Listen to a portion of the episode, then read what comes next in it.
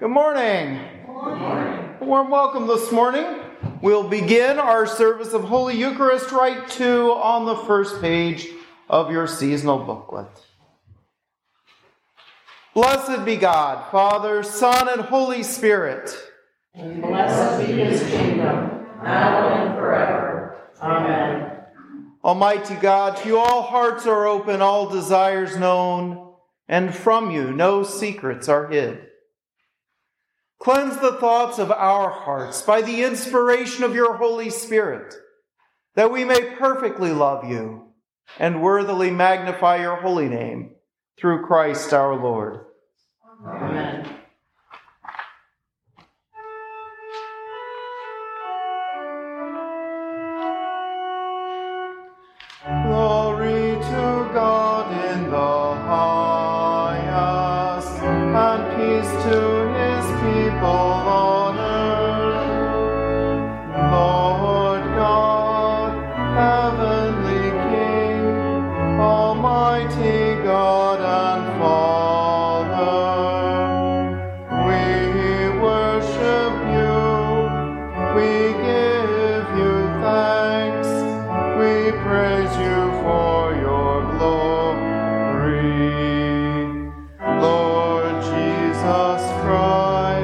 Only Son of the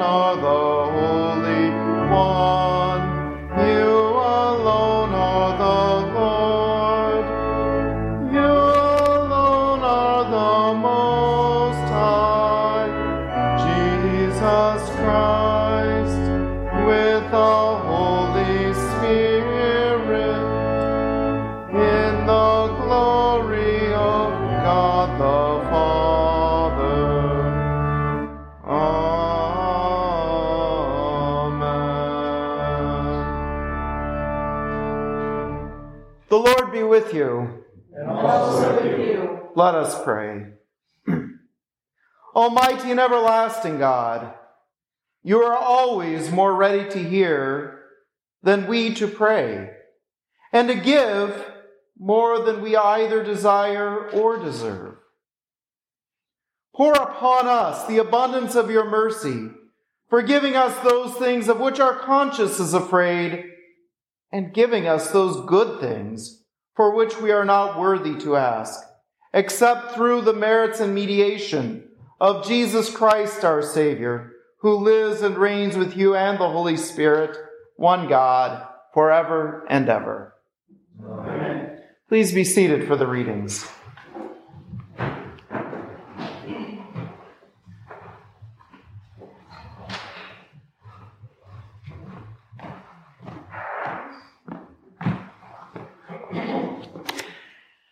Our first reading is from Habakkuk. Excuse me. The oracle that the prophet Habakkuk saw. O Lord, how long shall I cry for help, and you will not listen? Or cry to you violence, and you will not save? Why do you make me see wrongdoing and look at trouble? Destruction and violence are before me. Strife and contention arise. So the law becomes slack and justice never prevails. The wicked surround the righteous.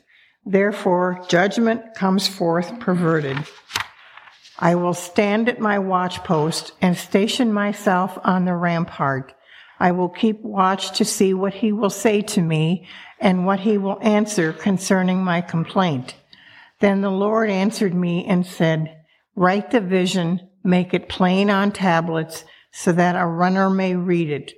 For there is still a vision for the appointed time. It speaks of the end and does not lie. It's, if it seems to tarry, wait for it. It will surely come. It will not delay. Look at the proud. Their spirit is not right in them, but the righteous live by their faith. The word of the Lord. Thanks be to God. Please join me in reading Psalm 37. Do not fret yourself because of evildoers. Do not be jealous of those who do wrong, for they shall soon wither like the grass, and like the green grass fade away. Put your trust in the Lord and do good. Dwell in the land and feed on its riches. Take delight in the Lord, and he shall give you your heart's desire. Commit your way to the Lord and put your trust in him, and he will bring it to pass. He will make your righteousness as clear as light, and your just dealings as the noonday. Be still before the Lord and wait patiently for him. Do not fret yourself over the one who prospers, the one who succeeds in evil schemes. Refrain from anger, leave rage alone. Do not fret yourself, it leads only to evil. For evildoers shall be cut off, but those who wait upon the Lord shall possess the Lamb. The second reading is from 2 Timothy.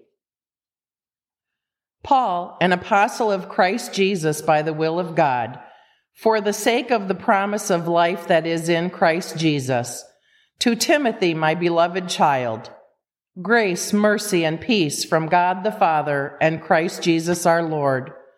I am grateful to God, whom I worship with a clear conscience, as my ancestors did, when I remember you constantly in my prayers night and day. Recalling your tears, I long to see you so that I may be filled with joy. I am reminded of your sincere faith, a faith that lived first in your grandmother Lois and your mother Eunice, and now I am sure lives in you. For this reason, I remind you to rekindle the gift of God that is within you through the laying on of hands. For God did not give us a spirit of cowardice, but rather a spirit of power and of love and of self discipline. Do not be ashamed then of the testimony about our Lord, or of me, his prisoner, but join with me in suffering for the gospel, relying on the power of God who saved us and called us with a holy calling, not according to our works, but according to his own purpose and grace. This grace was given to us in Christ Jesus before the ages began, but it has now been revealed through the appearing of our Savior, Lord Jesus Lord Christ Jesus, who abolished death and brought life and immortality to light through the gospel. For this gospel I was appointed a herald and an apostle and a teacher, and for this reason I suffer as I do. But I am not ashamed, for I know the one in whom I have put my trust, and I am sure that he is able to guard until that day what I have entrusted to him. Hold to the standard of sound teaching that you have heard from me in the faith and love that are Christ Jesus. Guard the good treasure entrusted to you with the help of the Holy Spirit living in us. The word of the Lord. Thanks be God. Stand and join me with our for our gospel hymn, hymn 634.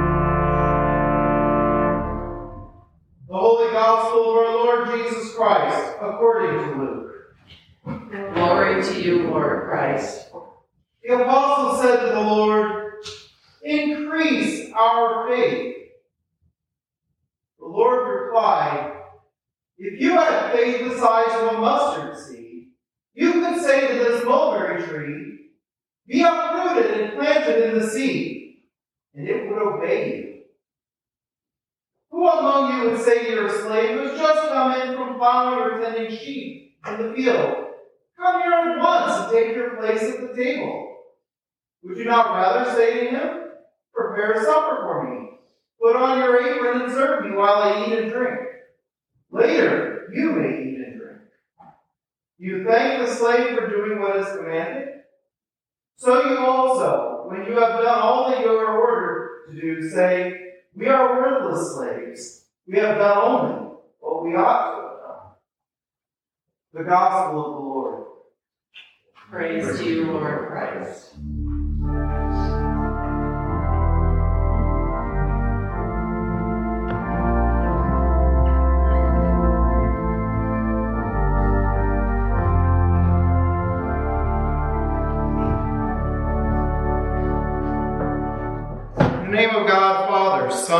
Holy Spirit. Amen. Please be seated. we had one of those uh, bit of a cringy gospel readings today. The apostles begin by asking the Lord, Lord, increase our faith. It's almost like saying, Would you like faith with that? Yes, supersize me. Well, it seems like a reasonable request, doesn't it? Hey, this faith stuff is good. Let's have a little bit more of it. It's probably one that all of us might want to ask God from time to time. As people who follow Christ, we know the importance of faith. It literally describes what we are doing here today. It's what drives us, it focuses us. Jesus even talks about the power, power of faith, right? He says, if you had faith the size of a mustard seed, go and tell that mulberry bush, go be planted in the sea. But you notice one thing Jesus does not do is he does not actually take the request. He doesn't actually increase their faith. Why doesn't he do this? Maybe nobody wants to get on boats to go pick their mulberries. I don't know.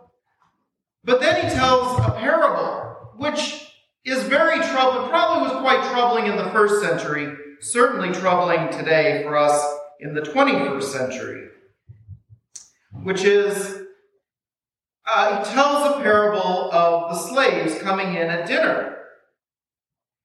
And he says, not you would not ask them to sit at the dinner table.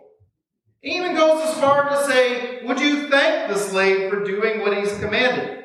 I'm going to just get on a side note here. This is not telling people how to treat slaves. What it is telling, because remember, Paul says, In Christ there is no slave or free. And Christ is about equality and Christ is about building community. But what Jesus is doing here is he's just saying, here's a commentary on what we know that life, how it exists in this day and age. So, you know, we have to kind of separate ourselves from what we would like to happen here, but what they probably have observed is happening. Rather, it's what they've observed is happening here. When Jesus goes on, he says, you know, they just do their duty because it's what they do. So, if we are servants of God, then the question becomes what is our duty? What is it we are commanded? And Jesus only ever commanded us really to do one thing. And the whole time in the gospel, when he gives his commandments, what was Jesus' command? You guys know this one? Yeah, love God, love your neighbor. I give you this new commandment that you love one another as I have loved you. So, really, Jesus' entire only commandment is to love. which makes it feel like this teaching could be a bit paradoxical. If we love, we are compelled to do things out of love, not out of duty, right? Because there's different motivations for doing things, right? You can do something out of fear, you can do something out of duty, or you can do something out of love. And those are all quite different ways of looking at the world. But duty and love aren't quite the same thing. But what Jesus is kind of pointing at us, he's pointing us in a little bit different direction here. And he's talking about faith. Now, Second Timothy, our second reading today, Paul says to Timothy, I am reminded of your sincere faith, a faith that lived first in your grandmother Lois and your mother Eunice. It's funny how names come back around because those feel like names that could have been anybody's grandmother and mother today, but anyway. And he says, and I'm sure now lives in you. then Paul goes on and he said, For God did not give us a spirit of cowardice. Remember, it's not about fear, but rather a spirit of power and love, power of love and of love and of self-discipline. So much about what Jesus is getting at in this parable is that we have a role in our relationship with God. And that role is to be obedient to God. Now, obedience is a little bit tough. Maybe is a good sermon topic since we're going to bless dogs later, right? Um, but that's actually a problem because when we think of obedience, what do we think of? Sit, roll over, we think obedience is do what I tell you to do without questioning. The uh, late Stephen Pay, a former, former canon to the ordinary of this diocese, used to remind clergy that obedience comes from the Latin word obedere, which is to listen. And obedience is about listening to one another. So it's kind of a mutual process. And so obedience to God isn't just oh, I'm just going to do it. But it's about building a relationship first. And so it means, first of all, obedience means putting God first and putting others even ahead of ourselves. Remember, that's how you love God, is by loving others. Second of all, obedience means being humble and kind, even when it's difficult sometimes. Obedience, thirdly, means serving and being a disciple. And sometimes we don't feel like serving and being a disciple. And fourthly, it means giving, even when we are scared or unmotivated. You know, because sometimes giving can be a little scary. And so the other part of obedience is remembering that God is our relationship with God. Now, I mentioned this last week, that we're not good because we love, or yes, we're not good because we love God, but we are good because God loves us. And so part of obedience is remembering God's not here for our beck and call. We're here because God created us. We're here for God. And that becomes the problem of the apostles' request. It's easy to think of prayer as asking God for things, even things that seem noble, like faith. But it can still be selfish. I mean, wouldn't it be great to have enough faith to go, boy, look how much faith I have. I'm so faithful. And sure, it'd be great if God would grant me that and I would look so good. But of course, that's not how faith really works. This is something we still see in Christianity even beyond the days of the apostles. This is this kind of idea is manifested in all kinds of ways, big and small. I think a lot of us would like to think of prayer as looking at God like a wishing well. You know, I'm nice, I pray, therefore, God, you should give me what I want. I'm angry, God should take my side. I'm righteous, God should reward me. But it doesn't work that way. It's one of those frustrating things. Even when we read today's psalm and it talks about how the wicked will perish, well, yes, it will everybody. Uh, the psalm is about the impermanence of all things. Uh, but, you know, it can be frustrating because we want our pat on the head. Sometimes we want that immediate reward. I'm reminded of St. Teresa of Avila, who was a 16th century Spanish nun. And she, there's a story that says she got, she was crossing a river on her horse and the horse got startled and bucked her off and she fell into the river. And she was overheard saying, Dear Lord, if this is how you treat your friends, it's no wonder you have so few.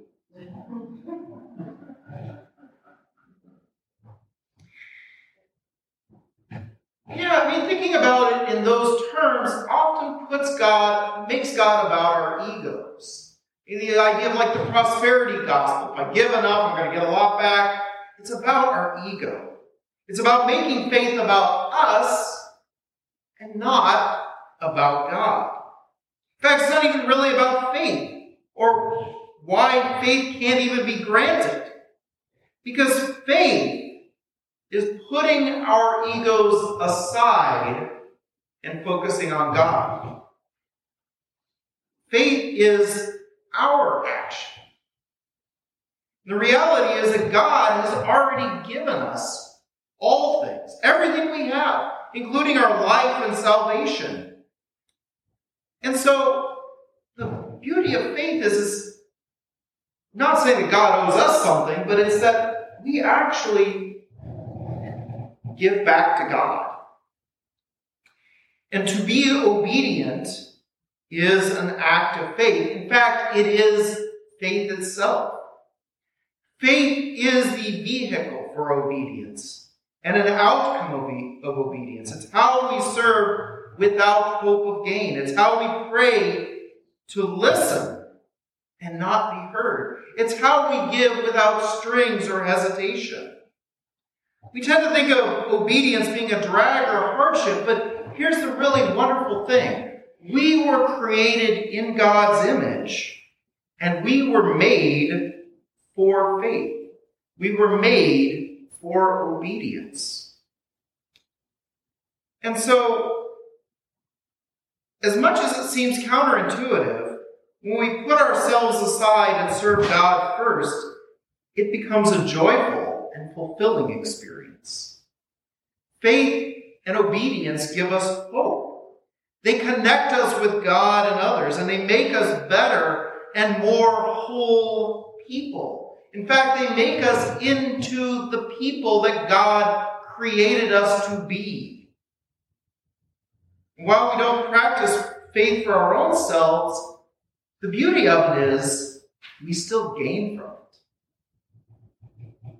And this is the faith that isn't granted, but it is what we do. And so let us increase in ourselves the faith that we have to serve God as we are called. Amen. Thank you for joining the St. John the Divine podcast. If you are interested in worshiping with us, you can visit us at 9 a.m. at our church, which is at 216 East Chandler Boulevard in Burlington, Wisconsin. If you want to learn more about us, you can click the link in the description or visit stjohnthedivine.org. Just remember, we're the one in Burlington, Wisconsin, not the cathedral in New York. Have a great day. Bye.